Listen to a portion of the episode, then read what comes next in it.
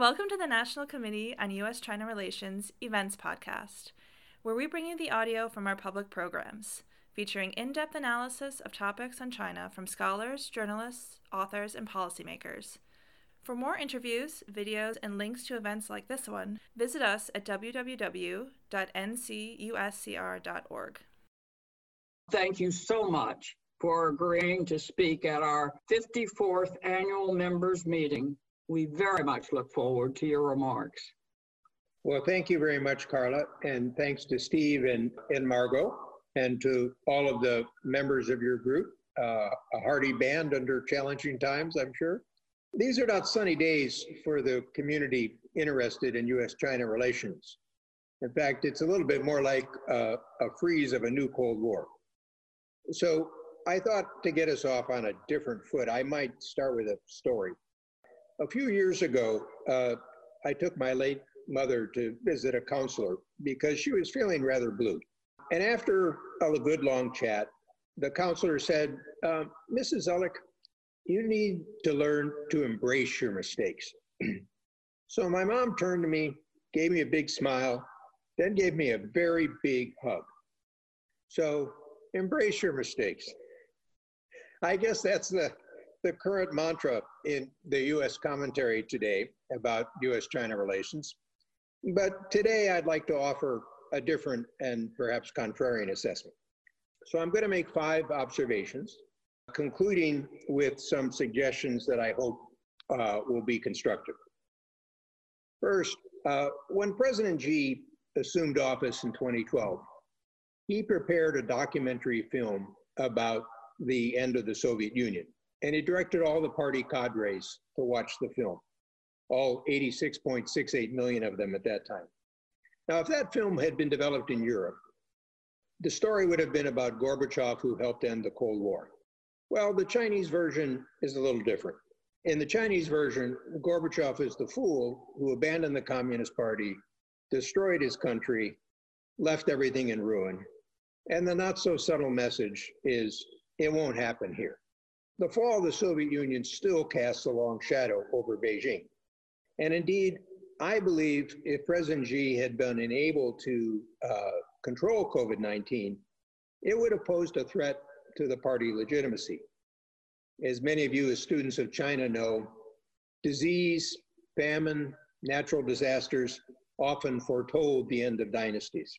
In contrast, I think at this moment, Xi feels that China has had relative success, but he's still somewhat in a defensive posture. Second point, I would describe China's approach to the world today as globalization with Chinese characteristics. And it follows two tracks. The first track actually builds off the speech I gave uh, to this group some 15 years ago, and that as part of the existing international institution structure, the IMF, the World Bank, the WTO, the WHO, the UN agencies. China is starting or has tried to push those towards Chinese interests and norms. Now, this really shouldn't be a surprise. All countries tend to do so. The bigger surprise is that the US has actually failed to do this within these institutions and is now starting to recognize the cost of, of, uh, of that abandonment. But there is a second track, and it follows in the Chinese tradition of tributary states. Here, the idea is that China will provide benefits to others as long as they show respect, and definitely no criticism of the Chinese Communist Party. The Belt and Road is a good example of this. It's a model of infrastructure led development that China has used elsewhere it's taking the similar approach with information and data sources uh, under state control. I believe at this point the Xi will recognize he needs to moderate some of the propaganda overreach and the heavy-handed response to international critics. Chinese historians will recognize that past spasms of patriotic or party fervor, for example, in the Boxer Rebellion or in the Cultural Revolution, scared the world as opposed to persuading the world. So we'll see how Xi handles this in the upcoming congresses that we'll see over the next couple of days. I think we already got a little flavor of it uh, in the WHO assembly meeting for how he'll be positioned. Third point US politics in China. Well, President Trump switched to a policy of confrontation, but his focus was primarily on the bilateral trade deficit. And after some three years of tariffs and arguments, he produced a purchase package that was always questionable and now I believe is a fantasy. Uh, Chad Bown of the Peterson Institute just produced a paper either this week or late last week that shows the numbers so far, and they're not even at the halfway level of what they would need. And of course, that doesn't include the categories that are not part of purchases that actually lead to substantial declines. However, Trump is going to need to shift blame in an election year. So we can expect a lot of attacks and blame on China, which we've already seen. He may have to have some restraint because he still wants an economic recovery, and a big clash with China will unnerve markets. Other Republicans, however, have expanded the chorus quite considerably. They focused on issues such as human rights, which Trump doesn't focus on, Hong Kong, internal affairs, Taiwan, security in the South China Sea, other economic conditions, the Wuhan virus. The objectives of the complaints are not really clear to me. I don't believe one can contain China. I don't think anyone thinks you could get support for that. Is it to decouple? Well, for what purpose and what end? At the same time, I don't think the Democratic Party can be seen as being soft on China on trade issues, as Carla knows well, they tended to be more protectionists anyway in the first place, although Republicans are now giving them a race for their money on that. I would expect the Democratic policy to be more multilateral in nature, but still somewhat fuzzy. And the bottom line is, I think we have to expect the rhetoric to worsen in the course of this campaign.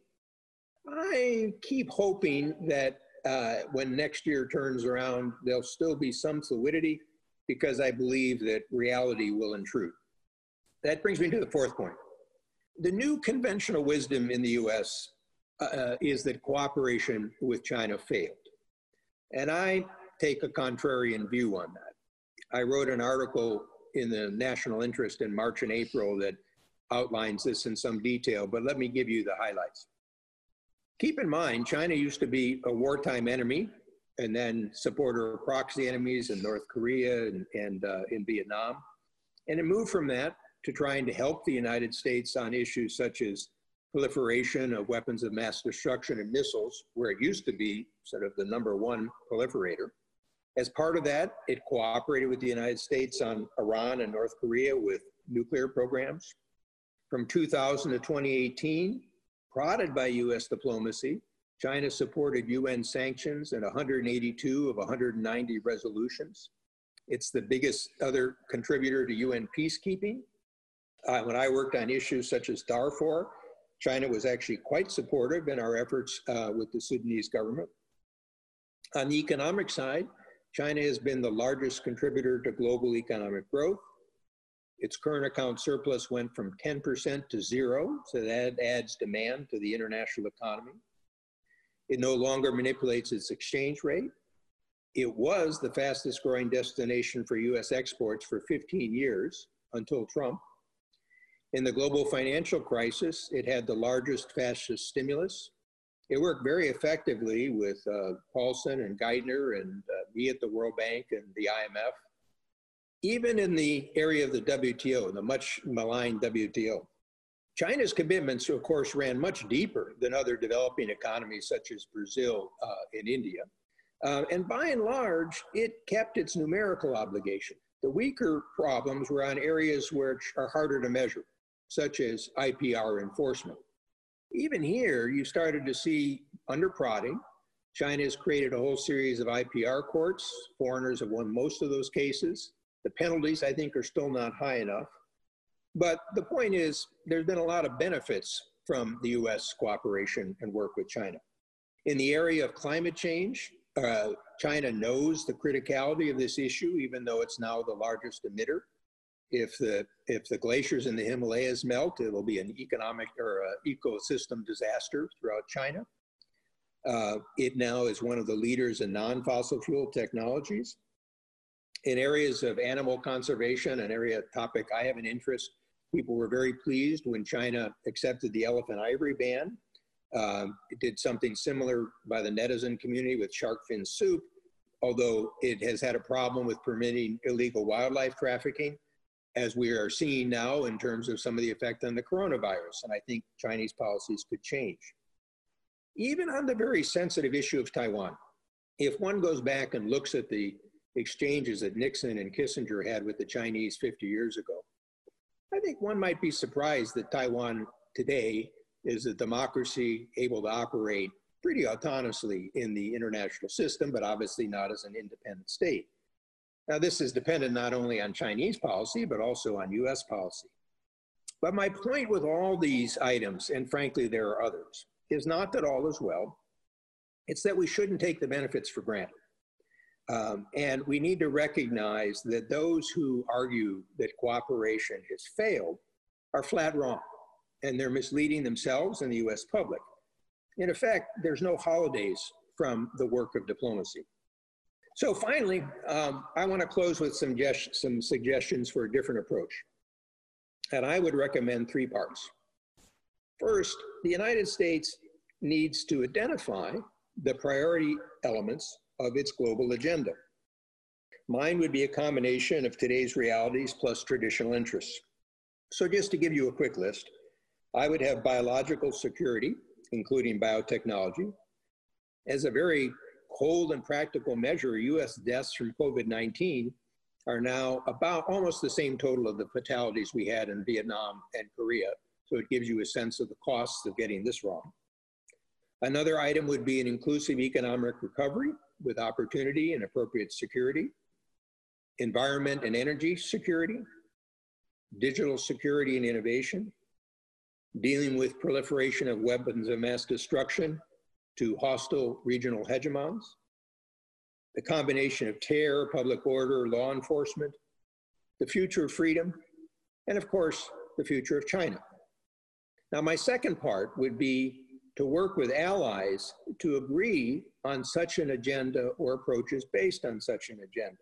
Now, clearly, China policy is critical for partners in the Indo Pacific region, but I think one of the key dimensions, often overlooked, is the European role. Europe has enjoyed China's benefits, but it's also seen the, the snapping of sharp teeth. Um, I expect that most Europeans don't want to become tributary states, but they might accommodate a benign neutralism. Henry Kissinger, who I know has been active uh, with this group over the years, has made this point when he's probed about whether Europe might become a strategic appendage, as he says, of Eurasia. So Europe could tip the balance, and it's very much in the United States' interest in dealing with China to try to discuss the fuller agenda that I mentioned and see how we also would deal with China in that context. The third and last part my effort to try to find mutual ground with China does not mean the United States should retreat from its fundamental values.